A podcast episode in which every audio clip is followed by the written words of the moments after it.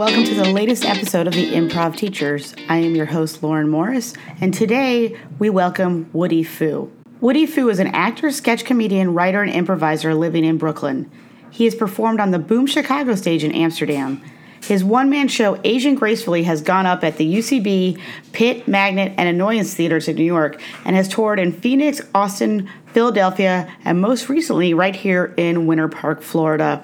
He draws comics, made an online choose-your-own-adventure dating game called Escape from the Fuck Zone, and is a professional D J. Woody joined us for the first ever Central Florida Improv Festival, and we had a blast. He taught workshops, he performed Asian Gracefully, he was part of the Armando Diaz experience, and it was just so much fun, as you can probably tell from my voice. So I had the opportunity to sit down with Woody actually in my living room instead of long distance, which is always a great treat. And we talked teaching improv and coaching improv. So as always, thank you for listening. And I hope you enjoy the latest episode of The Improv Teachers. Oh, good. Phew. Thank goodness we got that over with. Uh, right. Now I get to let you feel productive. Right. Yeah. It's wonderful. Um, so, and we'll see how our voices hold up. It's been a long weekend, all that good stuff. Uh, so we're sitting here live uh, together, which is not something I get to do. Usually I do Skype or... Um, oh, okay. Yeah, yeah. And so it's on. It's fine. It's all good. Eat away. Go ahead and make noise. It's natural. Mm-hmm. You can. Go ahead. Like, do yeah, yes. Yes. This is diegetic sound. This is a chewy Quaker chocolate chip granola bar. Oh, yeah. For sustenance and health. And energy. Um, so, do you remember your first teaching experience? Um, not really. Um, so I came up with the Magnet Theater in New York, and uh, Armando Diaz founded that theater, and they have a class there called coaching. Oh. Um, and he explicitly wants to teach how to coach because it's such a weird, like, seemingly impenetrable thing to get into, you know, and. So the way the class works is he kind of guides you through how he teaches and how he coaches, and then they call in, like, improvisers to do um, dummy sets, yeah, scenes, and then you note them, and then he watches how you note them, and then he'll either note them also or just note how you noted them. Um, Will he note how you noted them in front of them? Uh, no. Okay. Yeah, so the improviser will improvise, and you're like, cool, I think maybe try this, and I think this didn't work, and da-da-da-da-da. And then if he has thoughts about the scene also, he'll chime in. Otherwise, he'll be like, great. And then, like, later after the improvisers leave, he's like, okay, so when you're talking to them, um, this is kind of helpful. This is not, you know, like, try to steer clear of, like, this kind of language or whatever. So that was my first version of, of coaching. Um, and then what did I do? I don't even, honestly, I don't remember. Do you have your first team that you coached? I was probably a musical improv team. Okay. Um, for some reason, I feel a lot better doing musical improv coaching. Like, I feel like I'm, I'm more... Uh, you think that's because you're looking for more specific points in the sets? Yeah, it's kind of like... This is so nerdy, by the way. This is like a... We're like in sub-basement D. Okay. Of like how deeply nerdy this is. Um, I think it's just because in musical improv, following a narrative, right, or at least the way we do it at the Magnet, you're following a narrative. And so, like, I've done that narrative so many times. It's basically, there's like a form, there's like a fairy tale form, which is kind of like their narrative, which is basically the musical herald equivalent in terms of, like, this is the set stuff, these are the structural beats that happen in this show. And uh, I understand those really well, so I'm like, okay, great, so I can teach to that. Uh, whereas, um, and I felt more comfortable teaching that before regular improv because, like, improv is just so, like, big and wide and expansive, and, like, there's also this feeling like, who am I to even right offer my two cents? Yeah, uh, that's that's a weird one to come over. And so, like, right now I'm doing a lot of, like, train the trainers with a bunch of uh, people who are ready to put their toe in that, yeah, and we're just, I can see that's where they are. They're struggling with, like.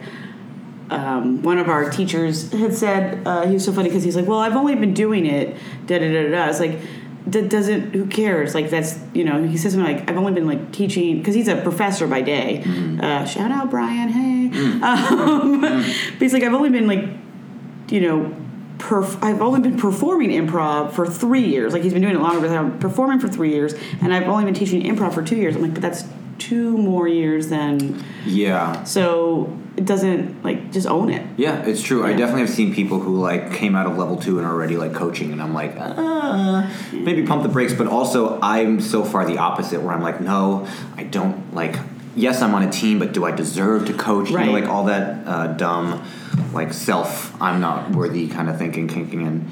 So, uh, and, and I can't speak to your experience, but you can speak to your own experience. So I find that white males... go into things a lot faster than uh-huh. women. Uh-huh. So do you think, like... Cause so I know for myself, like, I waited a long time. Oh, it's time. a white male. Hey, white male. Bill, Bill Binders. Give a shout-out. Say hello. Hello, everybody. Oh, so it's, it's such a white male such way. Such a white male, white high. Such a white way. Uh, in case there was any doubt that we were lying. Right. um, I, I find that men in general... Uh, will apply for things before they're ready, sure. and women wait till they're overqualified. Yeah, I mean, I, I uh, if uh, I would tend to agree with that, and also, I for me that was also true. I was definitely more on the timid end, where I'm like, oh well, I don't know, I don't know if I'm able to do that, and so like it prevented me from a long time for. But that's also like. You know, I think that varies person to person also, because right. there's obviously exceptions. There's, like, uh, women who are extremely confident. Like, no, like, I'm going to just, I feel good about doing this. I think I can do this, and I'm going to start doing this, right. and I'm great. And, you know, for me, it's, like, a personal thing. I was always like, well, I just don't personally think I would be comfortable to be in a position to be like, now to dole out, uh, like, this is working, this is not working, because, you know, who am I? Also, you can come see my shows. It's improv. Half of them are good. Half of them are bad. Right, right, yeah. You know, it's like, I think it's a tricky friend. thing. Yeah, yeah, for sure. Um, so was there any, like, do you think there's any one teacher, though, who really, or is it maybe even now, is there, like, one teacher who you look at and you're like, well, that's what I inspire to hopefully bring when I am teaching and coaching? Yeah, I think what happens is, like, you, uh, improvisers tend to glom onto uh, teachers who... Uh, can articulate things that make sense to them. You know what I mean? And so it's just like, after that point, you're like, oh, I subscribe to this philosophy because it works for me. So like, for me, it was like I went through um, U C B and Magnet, but I'm basically, uh, Magnet's my home theater, and like a lot of what I learned came from Magnet and also at Boom. Um, but at Magnet, it was like, Uh, there's tons of great teachers there. Like Nick Kanellis was my first coach, uh, and then like Peter McNerney is a very like, he's very good at articulating in very, like, uh, concrete terms, like, what a scene requires. Uh, so I, like, took that kind of approach from him, and then, like, uh, Alana Fishbine, and, like, I mean, there's so many good teachers, yeah. like Rick Andrews, and, like, so I think after a while, after you go through enough people, you're kind of like, great, the, these small takeaways I've taken from each teacher is what I am now. You know what I mean? It's just, like, you take what you're exposed to, and you keep what works for you, and then... everything else is like, well, that didn't apply to me. It's not resonating with me. Right. You know. Yeah, it's many ways the same way as we find our own voice as an improviser, I think. It's, sure. Yeah, it's sort of that same thing. Are you currently... Because I know you were just, you've just, you're finishing up a tour. Finishing up a tour. Yay. Uh, are you teaching at home right now, or are you just teaching when you're on the road right now? What are you doing? Uh, I don't teach much. Um, I do workshops, and then I'll coach cl- uh, okay. teams a little bit, uh, just like for money here and there. Um, but I don't teach just because uh, I feel like, for me, it's too stressful. You know what I mean? uh, I get, like, really invested, and then I'm like, oh, I have to, like, sculpt and, you know, like, yeah. mold yeah. and, like... Dead, real Dead Poet Society, like, sense of responsibility. And then um, it's also just, like, incredibly time-consuming. Yes. You know what I mean? Like, and, and I'm sure other people on this podcast have talked about it. It's like, coaching is performative. Right. You know what I mean? We I don't think we talk... Uh, I, there's been a few teachers who've hit that, and I don't...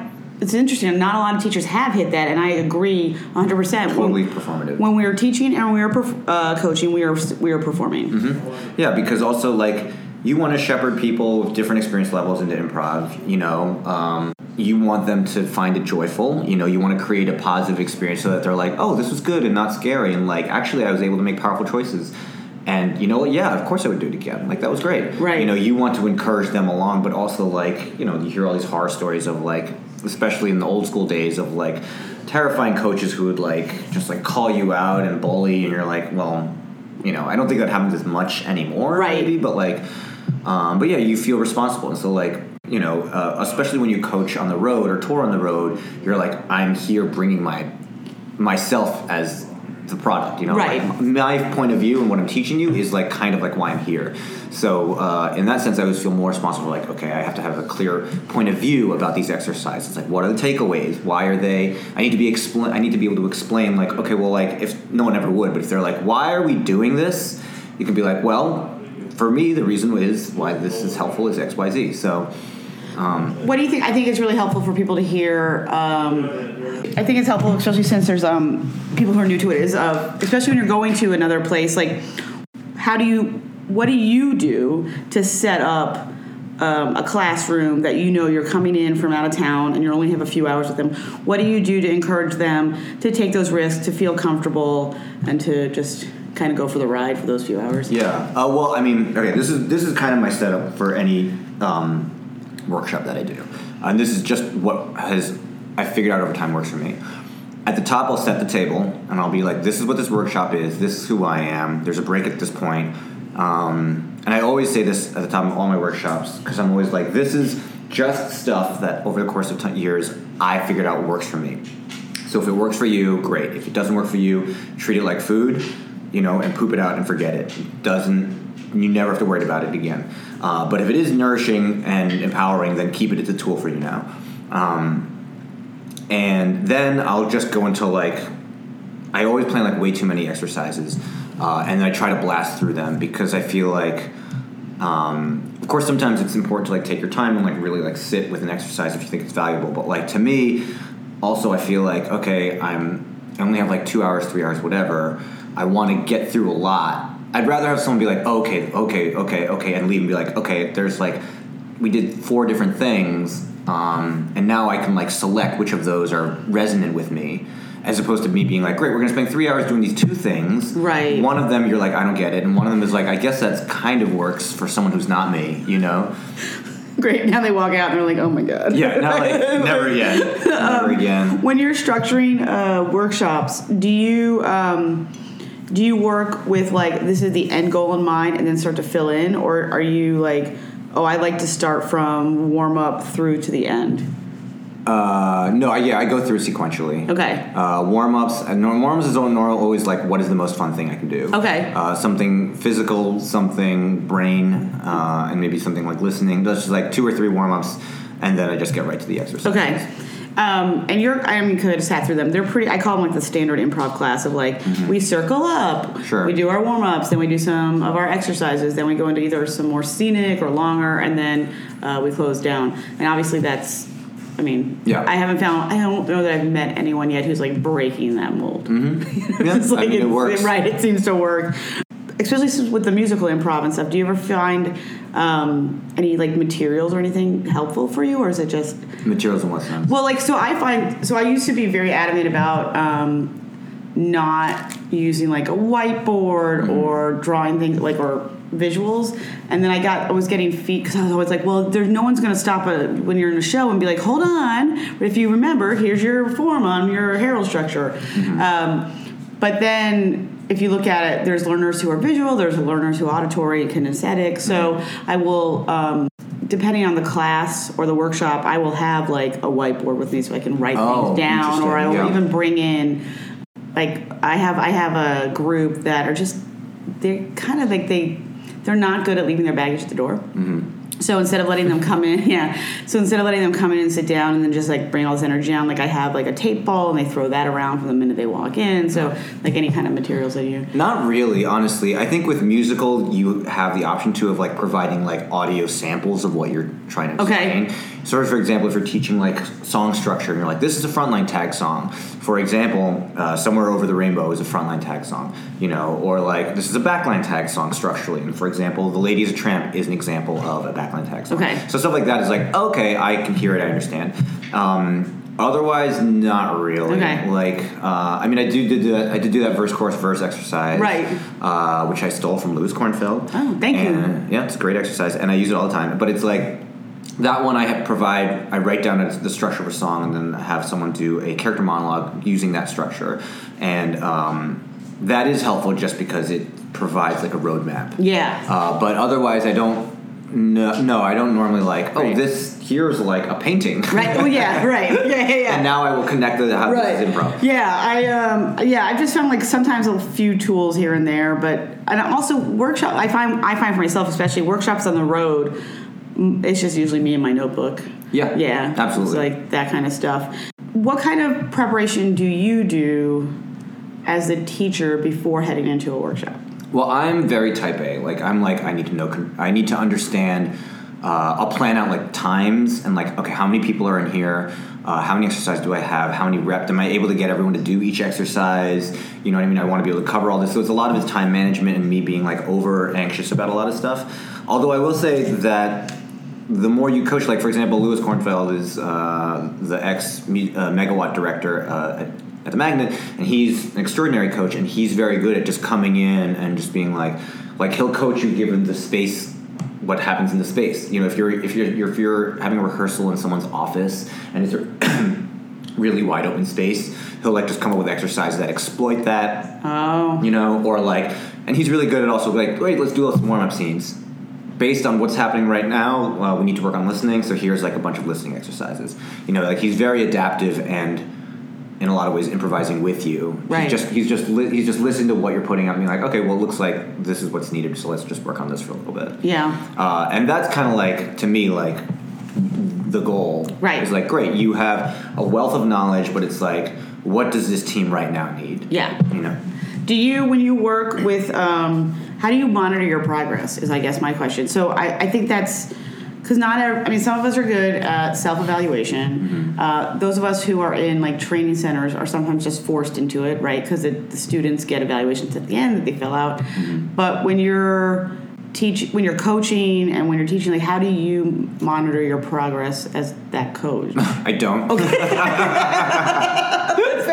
I, I mean, I might have plateaued years ago.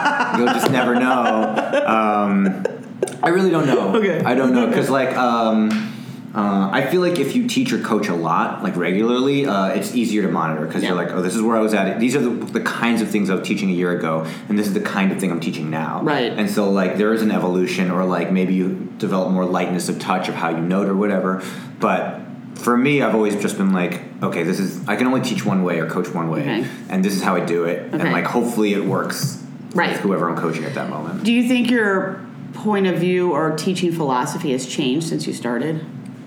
Yeah, for sure. Yeah. Yeah, absolutely. Do you think you can articulate how it's changed? I definitely used to be much more, okay, this exercise means this, so you have to do it this way in order to get the takeaway. Okay. Right? And, like, that's the whole point of the takeaway is that, like, you want the student or performer at the end to be like, so, like, how did that work? I always, like, check, have it, like, check in the middle of, the, of a session where I'm like, great, so, like, that exercise, like, what was good about it, what was hard about it, just because people articulating it out loud forces them to to think about it and, and be like, oh, yeah, I guess that was how I felt about doing right. it. Uh, in the same way that I think when you are coaching for the first time, you're sort of, it's like you need to walk the walk in terms of like, oh, like this this is what I believe improv should be. And as you're saying it as a coach for the first time, you're like, oh, I guess that is my actual philosophy. Right, yeah, because you've never had to articulate it yeah, up until then. Exactly. Yeah. Exactly. So like um, at the top of coaching, uh, when I first started coaching, I used to be like, oh, it has to be A, B, C, D, and any variation is a failure! Okay. And then, uh, but now I'm much more like, okay, this is the exercises, um...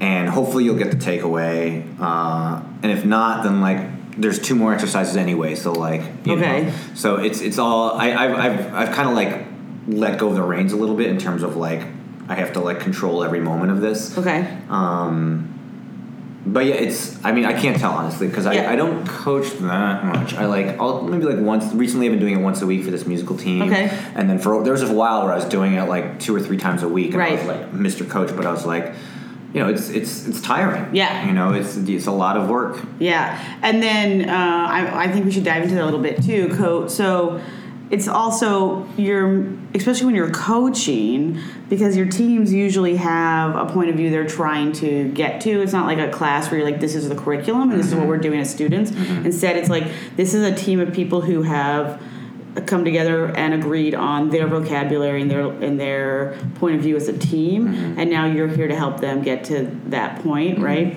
Um, so you're managing also.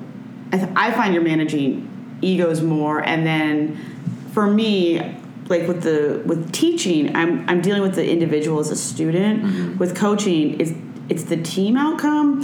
So mm-hmm. so I I've I've seen with some coach with some teams that I've coached, the individual is still like, well, what I want individual notes, individual notes, and I'm like, ah, that's not my. Mm. You guys want me to bring you from where you are as a group to this new signpost. I can't just focus. Go take a class, right? No. Yeah. No. So, um, so this the managing of all the people and, yeah. and egos. And, yeah, absolutely. I mean, a, a coaching. Is a, it is in many ways many way more informal, right? It's like, oh, like you can hang with your coach, you know, yeah. and then like, and then you know, hopefully the coach is seeing those shows, and it's a little more like buddy buddy ish, yeah. Um, and also like, yeah, uh, but then that kind of blurs like, okay, are, is it expected of me to give you individual one on one notes, or right? Because like, I agree with you. I think as a coach, your job is to get a bead on what that team's voice is, where their strengths are, and uh, where they could be stronger, and be like, okay, this is this team's particular energy is this, so I'm going to help them be stronger in that, and then help them uh, work up what's in the deficit. But you're definitely going in a creative direction, right? You know, that is dictated by the energy of the team. I think when you're teaching, you're just like, great, there's sixteen people in this class. My job is to teach you the Herald. Right. You know, so this is what a first beat is. This is what heightening is. This is this callback. This is, you know, this is a right. group game. And so I think your responsibilities at that moment are different. Yeah. Did you, so when uh, when you were, like, what, like when you were coaching, like, all those different teams, like, a few times a week and stuff like that, um, did you ever have to do, did you have to have to, like, mediate internal... Oh, uh, I mean, only in, like, there'd be, like, a time where, like, someone wouldn't show up to rehearsals a lot, yeah.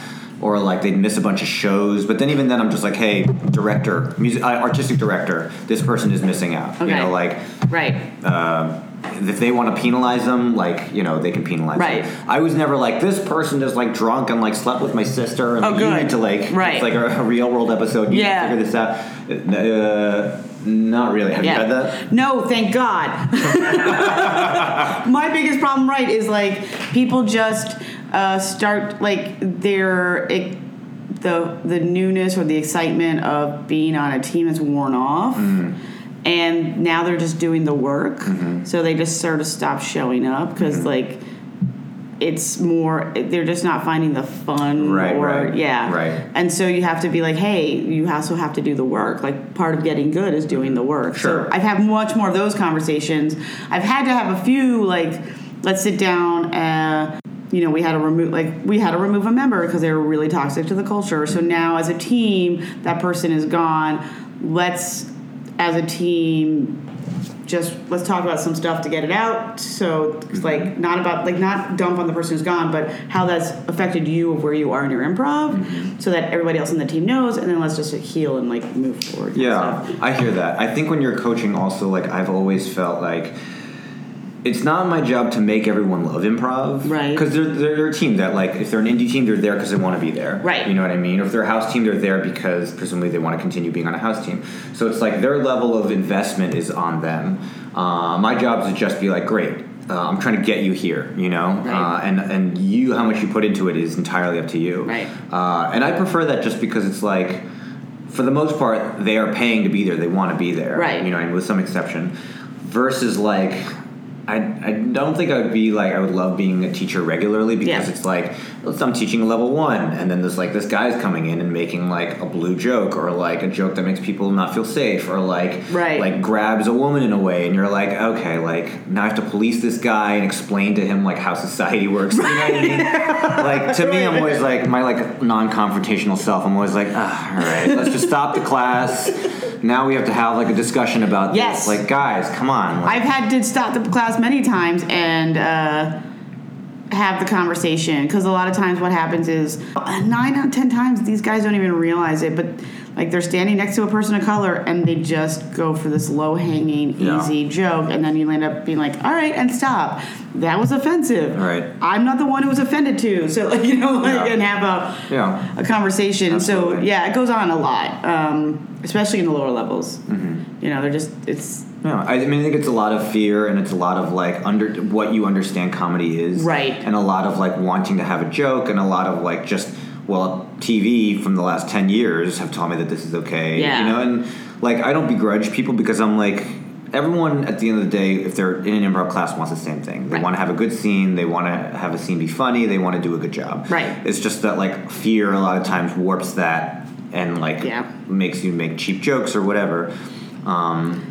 And then, yeah. yeah, and then sometimes, you know, also when we do remove the filter of, um, it's, it's a lot of times, like, we get to remove that filter of don't censor yourself because you're just trying to get someone to yes and and not, like, mm-hmm. con- and so all of a sudden they've right. opened up these floodgates and, right. like, this vomit's coming out. Oh, yeah. Yeah. Yeah. yeah. So it, it's a really interesting thing. Teachers who are women or people of color, mm-hmm. I have not had many. Mm-hmm. And so, um, so I, I just, like, I always find that, that topic of diversity in the teaching realm and the coaching realm, um, what's your experience been? Like, have you, has it been, have you run into people, like, questioning the fact just because you happen to be Asian, or are you just, like... Not really. Okay. I mean, people have been very... Uh, I've been pretty lucky in that sense. I guess you're Chinese and not Asian, I, yeah, right? I'm, yeah, both, I mean, I'm both those things. Right, yeah. Or, yeah, I guess so, sure. If you want to be, my, right, yeah. aren't you white? On my college app, I checked human. Oh, yeah, right, uh, yeah, yeah, yeah, right. Human being. Um, no, honestly, I've been pretty lucky in that sense. Uh, it hasn't been, like, called out or anything. Yeah. Uh, I've been like, no, yeah, like, I'm just teaching you what I know, right. and either you take it or you don't. Um But you were right. Like, I, when I was coming up, obviously a lot of my, like, teachers and coaches were white. Um, I, uh, to me, it's just kind of like um, when I'm looking for a teacher or a coach or something, it's really just like whose vibe do I like the most? I don't really evaluate in terms of like, oh, well, the, we had like two white coaches, so now we should have like like a, a black coach or right. whatever. You know what I mean? It's like, to me, it's just like who is whose energy do we like? And right. we want guiding our team. Um, although I will say that's for improv and for uh, for writing, which is different. Um, like I like I wrote a one man show about my life and my family, and I was I definitely wanted to get coach like sketch uh, writers and coaches and directors who were of color because they would be able to speak to very specific cultural issues okay. in a way that wasn't like because a lot of times like I would have like a white director and they'd be like, well, okay, I think structurally this joke could be this, but also I don't know. If oh, I can say that, you know, right. and there's a very like I want to help you, but I also don't want to be like right. non woke right now, you know. yeah. uh, and then so I always like yeah, if I have like a person of color director for some of that stuff, it's like then we can be like okay, great, I want to talk about this thing that's a little racy, uh, but you and I can like actually discuss it in terms of like what we can get away with and what an audience will be willing to accept. Okay. You know what I mean? In a more like frank way. Yeah. Uh, with improv, I've always been like. Lights you up, you know, you see them on stage, you're like, that's really fun. Right. I want to be able to have that kind of energy in our team. So that's interesting to me. So, um, because I also, I, I, in many ways connect to, like, the way and energy of someone. I'm like, oh, yeah, I want that person to, like, run what, because I connect to the energy and the way they, they perform and stuff. But then I stop and I think, would it, would I also connect more with people, but I'm just not having the opportunity to be exposed to that because they're just not on stage? Does oh, that make sense? Sure. Yeah, yeah. So I always wonder, like, just due to the lack of, like, what's being represented on stage, am I also connecting with something just because that's how conditioned I am to seeing what's up there? Oh, maybe. I mean... Yeah, I don't... That's an interesting point. Yeah, I can see that. Um, it's kind of like what is available is what you can see, which is what has access to the stage. Right. You know? Um, yeah. You ever find it hard? Um, did you ever struggle with, like, finding... like connect I mean not like just connect like looking at stage and be like I don't connect to any of this, or did you never mm. or just because you're whatever because that, that's very individual also of like your individual experience of where you grew up in the country and how your home life yeah. was right and like all that stuff. Honestly, in New York I didn't feel that as much. Uh, I, uh, I mean, I might have had someone be like, what is this, cracker improv for crackers? But like for the most part I'm like okay great I, I'll evaluate it based on competency on stage and what, whether or not it's like, oh yeah, that seems like fun. Um, but yeah, I mean, I can only speak for my experience in New York. Right. I, I was never like, oh man, like, you know, this coach or this coach. I was always like, no, we can select. There's a bunch of improvisers in New York. We can choose the person who, um, like, qualitatively we want the most. Right. You know. Uh, it's, So, so it's interesting because I was I was self-evaluating once, like, who I look to in terms of, oh, I love the way that person plays and stuff.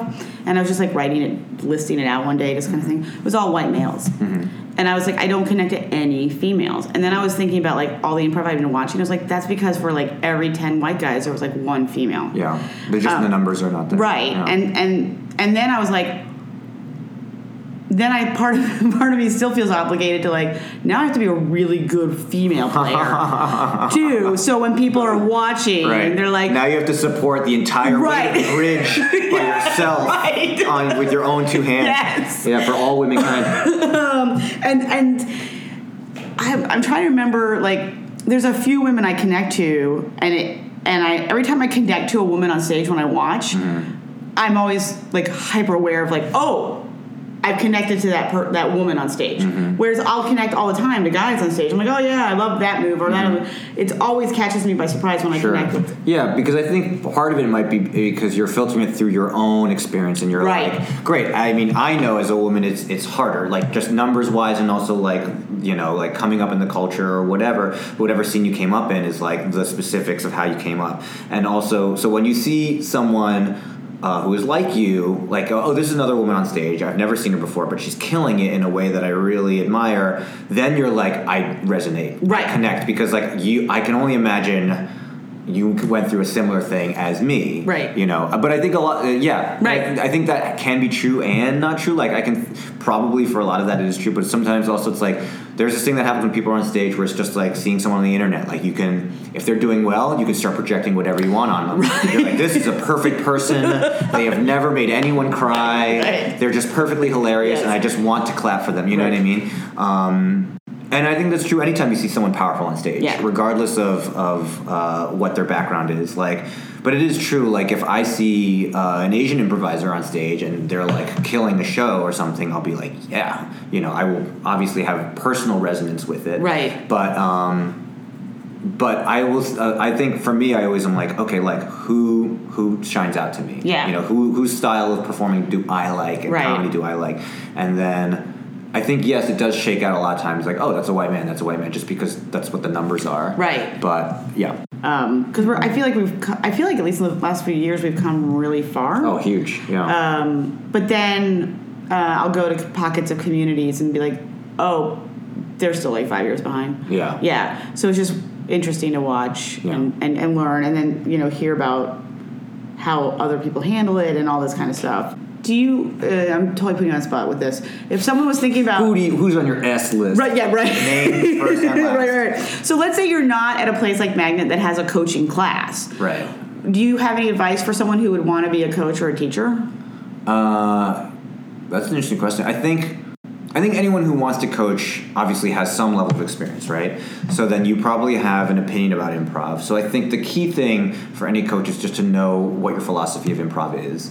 Uh, it doesn't have to be some, like, you know, Lutheran text that you're nailing to the church door or whatever. But it's like you want to have to be like, well, I think improv should be A, B, and C. And if you can articulate that a couple different ways, then that is like a, a grounding for your philosophy. And then I think the more improv you watch, the more you measure it against what your own personal definition of good right. improv is. So you're, like, watching a team, and that can grow and change. That can grow or de- uh, or grow smaller, right. you know, depending on how you watch. So it's like you're watching other teams that you've never seen before. They're really good. You're like, oh, my definition of good improv just expanded. Yeah. You see a bunch of, like, uh, beginner improviser teams who are making a lot of, like, fear-based moves, and you're like, yeah, that stacks up. That confirms my uh, small burgeoning belief system of what good improv is because they're not doing this. And actually, I, I'm critically watching this.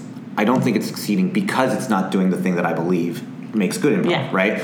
So I feel like that small thing, which is always weird. It's like a weird inarticulated feeling that just kind of, like, naturally grows the more improv you watch and the more improv you do. Eventually gets to a point where you're like, okay, I think... I think I can do this, yeah. you know? Um, at that point, it's just, you know, try to do it. Like, pitch yourself. Like, right. be like, hey, uh, team, um, I saw you. You were uh, you know, I, I, I thought it was pretty good. Uh, I don't know if you guys have a coach, but I'd be willing to coach for you, and like I'll do the first one for free. You know, it'll be a try, uh, try before you buy session if you like it. You know, like I charge X amount of dollars, and we can like do once a week. But like, you know, for the first one, just just see if it works. You know, right.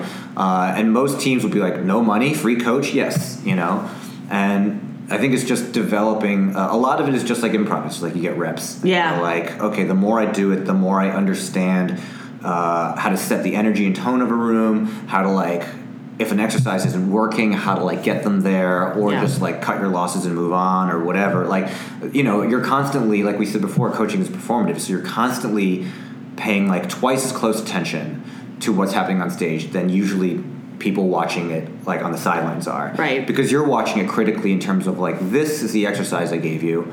Are you doing it? If you are, I need to be able to articulate afterward why that was successful. And if you're not, I need to articulate to you in a note how to make it successful. Without crushing your spirit. Right, exactly. Yeah. So it's, there's a lot. It's a juggling act. Because uh, people, I, I, in improv, people take notes very personally because it's all coming from within us, right? Because yeah. we're not following a script, we're not following other people's words. So yeah, it's like without making you want to quit. Mm-hmm. Yeah. Do you have uh, favorite exercises that? You oh know? Hell yeah! All right, so hell yeah. I think that's really helpful for. Program. I think that's really helpful for people, especially who are starting out, who are like putting together curriculum. So what are like what are a couple of your favorite exercises? Uh, I did I did some. Well, they're mostly warm up ones. Okay. Um, I did one with you guys the first uh, on Friday. Uh, it's it's a variation on five things. I love this exercise so much because it's basically a short form game, but it is all about messing with each other and labeling and like immediately making a choice. And if it's wrong, it's even better. You know what yes. I mean? So the idea is uh, you get in a circle uh, and you're doing five things. So uh, except the trick is. Uh, I will give someone to my right a category, uh, like uh, animals. It could be a concrete category, like animals, um, or it could be an abstract category of like uh, five films from the year twenty thirty-five, you know, uh, and then they will, rather than list them verbally, they will mime them, and then the person to their right has to label what they see. So if I'm like animals and the first person does like a kind of like dog motion and the next person's like dog, we're like, great, yes, that was correct. Uh, if they do some kind of weird, more abstract motion where it's unclear what the animal is, the other person is, is watching, they're like, uh, that looks like an octopus on fire, and that is not an octopus on fire. And we're like, two, great. It's just like uh, the idea is to encourage not communicating the right answer, but just labeling it. And labeling it, and if it's ridiculous, it's great. If it's like literal, it's great. But like whatever you see is what it is, and it really rewards like uh, this doesn't make sense, but I think it's that, you know. Right. And then immediately it's like yes, great. You yeah, I loved, I loved it because we, especially since I got to sit on the workshop and know uh, a bunch of people in there. There's a few people in there who. Under pressure, labeling something, they're so afraid of being wrong. So it's like the yes. perfect exercise. Yeah, it completely lifts that off of it. Because yeah. especially in guessing games, it's like, what do you want me to say? Right. There's a right answer and I'm wrong. Yeah. And like the whole point of it is to be wrong as big as possible. Yeah. To yeah. lean into being wrong. That's awesome. Yeah. yeah I love that exercise. Yeah. Uh, stole that from Alex Brozlowski oh. from Baltimore. Awesome. Uh, where do people find you if they, if you want to be found? Oh, God. Oh, Jesus.